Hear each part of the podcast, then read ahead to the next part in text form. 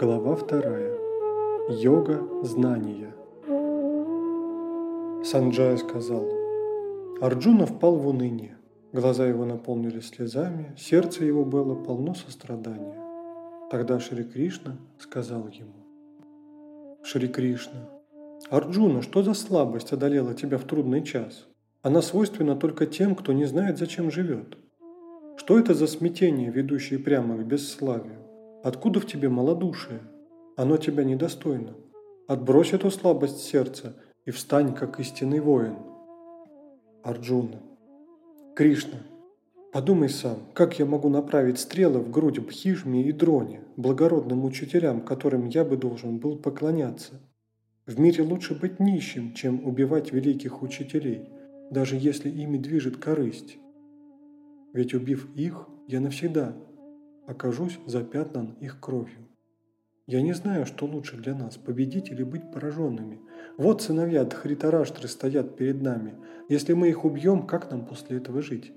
Я перестал понимать, в чем состоит мой долг. Сострадание вступило в конфликт с моим природным призванием, а руки мои опустились. Я твой ученик, Кришна, припадаю к тебе, как к источнику. Научи меня, что мне делать? Ведь даже если победа принесет нам великое царство, даже если мы станем править землей как боги, это не избавит от скорби, которая иссушает меня. Санджая. Сказав эти слова, Арджуна прибавил, «Я не стану сражаться», и замолчал. И тогда, впавшему в уныние между двух армий, Кришна сказал, улыбаясь, Шри Кришна, «Ты говоришь мудро, но для печали нет повода. Истинно мудрый не скорбит ни о живых, ни о мертвых. Никогда не бывало такого времени, чтобы меня, тебя и этих царей не было в этом мире.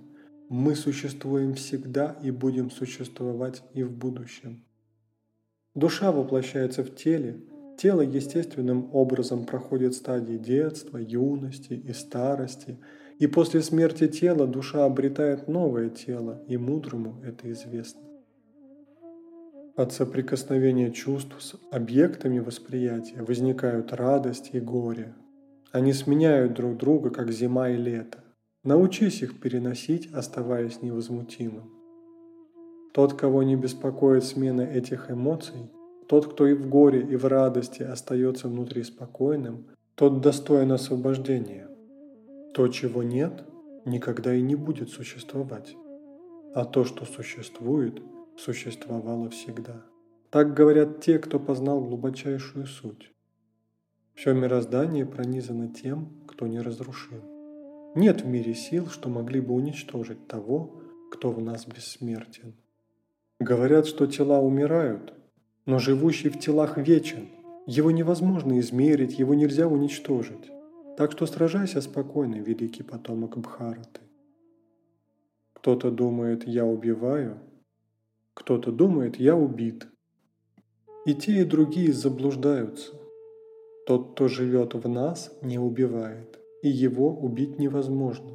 Он никогда не рождался и никогда не умрет. Он не появляется и не исчезает.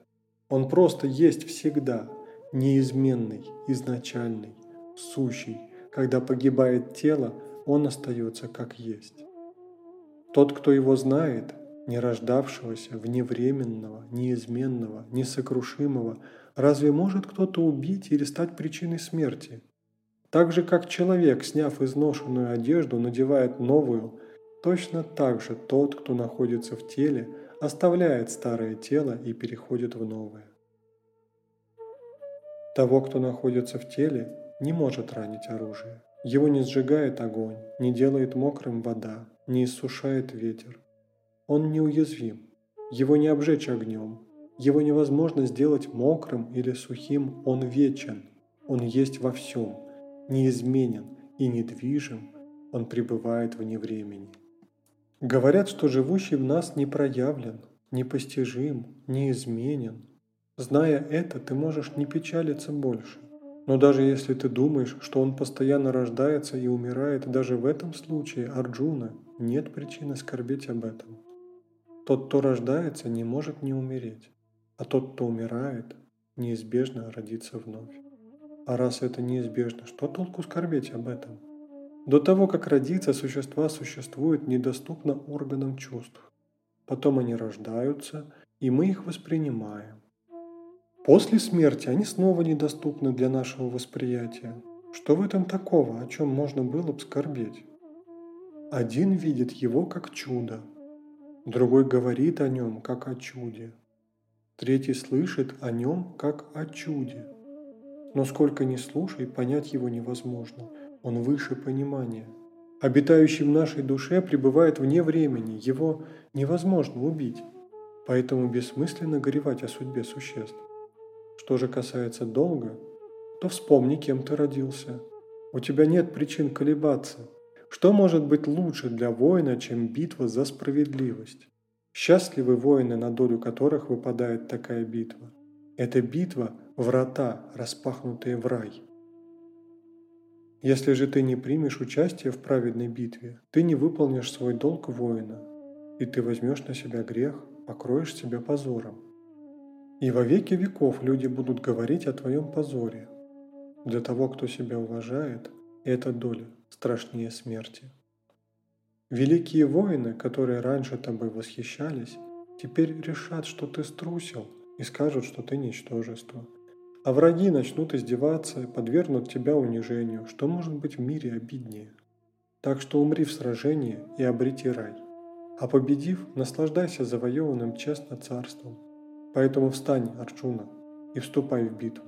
Осознай, что радость и боль, приобретение и потеря победа и поражение по сути одно и то же.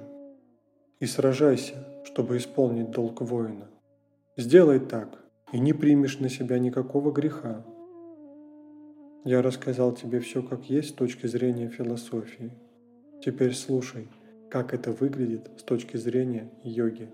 Усвоив эту мудрость, ты станешь навеки свободен от уз кармы. Вступивший на путь йоги никогда ничего не теряет. Малейшее его усилие не пропадает даром.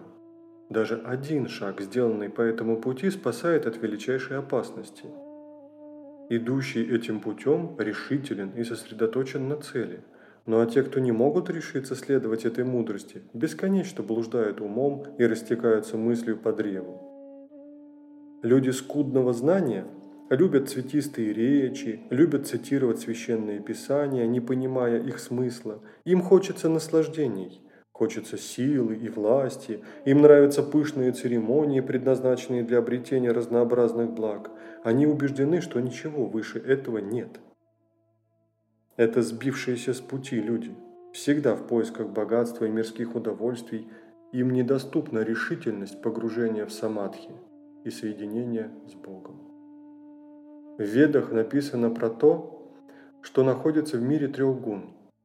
Арджуна, будь выше трех гун. Освободись от двойственности, пребывай в ясном покое. Избавься от желания владеть чем-либо в мире, утвердись в своем истинном «я», которое называется Атман. Зачем нужен колодец, если повсюду вода? Что толку в ведах для того, кто познал их источник? Твой долг делать то, что ты должен. Что из этого выйдет, пусть тебя не заботит. Делай свое дело не ради его результатов, а потому что так нужно. Делай свое дело невозмутимо, посвятив свои действия Богу и отбросив любые привязанности. Не беспокойся о победе или поражении. Такое умение владеть собой и называется йогой. Когда человек делает что-то, чтобы получить результат – Получается хуже, чем если делать все, заботясь только о качестве сделанного. И вручив себя в руки Бога, делай потому, что так нужно. Только не знающие сути работают ради результата. Для того, кто вручил себя Богу, нет хорошего и плохого. Когда каждое твое дело – это йога, соединение с Богом, все, что ты делаешь, уже совершенно. Посвятив свои действия Богу, мудрые освобождаются от последствий этих действий. Избавившись от уз рождения и смерти, они достигают места, где нет страданий. Когда твой разум освободится от иллюзий, тебя перестанет волновать то, что ты слышишь и что еще должен услышать. Когда твой разум вместо того, чтобы твердить слова священных писаний, будет пребывать в единении с Богом, тогда ты достиг цели йоги. Арджуна. Кришна, а как узнать человека, пребывающего в единении с Богом? Что говорит тот, чье сознание достигло цели? Как он ведет себя? Шри Кришна.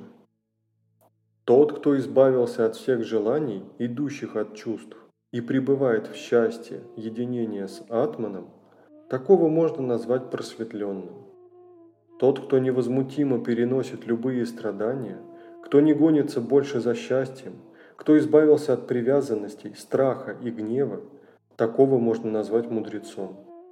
Тот, кто ни к чему не привязан, кто, сталкиваясь с приятным, не радуется, а сталкиваясь с дурным, не горюет, тот утвердился в мудрости. Тот, кто как черепаха, втянувшая голову и ноги под панцирь, полностью отделяет свои чувства от объектов восприятия, тот утвердился в мудрости. Бывает, что даже воздерживаясь от удовольствий, человек не теряет к ним вкуса. Но когда познаешь вкус высшего, становишься безразличен ко вкусу мирских наслаждений. Даже человек, владеющий духовным знанием, может пасть жертвой своих беспокойных чувств, и они, вопреки его воле, увлекут его сердце, как бы он ни пытался их сдерживать. Но тот, кто обуздал свои чувства и сосредоточил свое сознание на мне, тот утвердился в мудрости.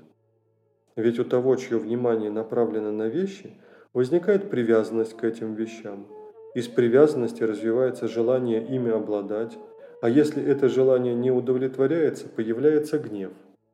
Гнев порождает неадекватное восприятие ситуации – Потом человек забывает, как все было на самом деле, принимает придуманное им за объективную истину и теряет рассудок, а это приводит к падению. Тот же, кто научился обуздывать свои чувства, тот, кто наблюдает объекты, не испытывая к ним ни влечения, ни отвращения, постоянно погруженный в переживание Атмана, тот достиг божественной истины. В божественной безмятежности исчезают любые страдания. Когда человек безмятежен, разум его укрепляется. У того, кто не может сосредоточиться, откуда возьмется разум? Такой человек лишен непосредственного восприятия истины. Раз он не знает истины, откуда взяться миру в душе?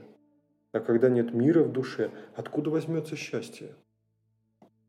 Так же, как ветер гоняет лодку по воде, также и вечно блуждающий ветер чувств гоняет наш ум, не давая ему обрести мудрость. Поэтому, Арджуна, знай, тот, кто сумел отделить чувства от объектов, которые их вызывают, тот утвердился в истине. Когда все существа спят ночью, мудрец погружен в созерцание. Когда все существа просыпаются, для него наступает ночь. Как воды всех рек впадают в покоящийся океан, не переполняя его, так желания пропадают в том, кто обрел покой. Истинного удовлетворения достигает не тот, чьи желания исполнились, а тот, кто обрел покой. Тот, кто не обращает внимания на желания, ни к чему не стремится, ничего не считает своим и не думает о себе, тот постигает покоя. Таково истинно духовное состояние, обретя его, человек более не заблуждается. Если достигнешь его даже в последний час своей жизни, становишься един с Богом.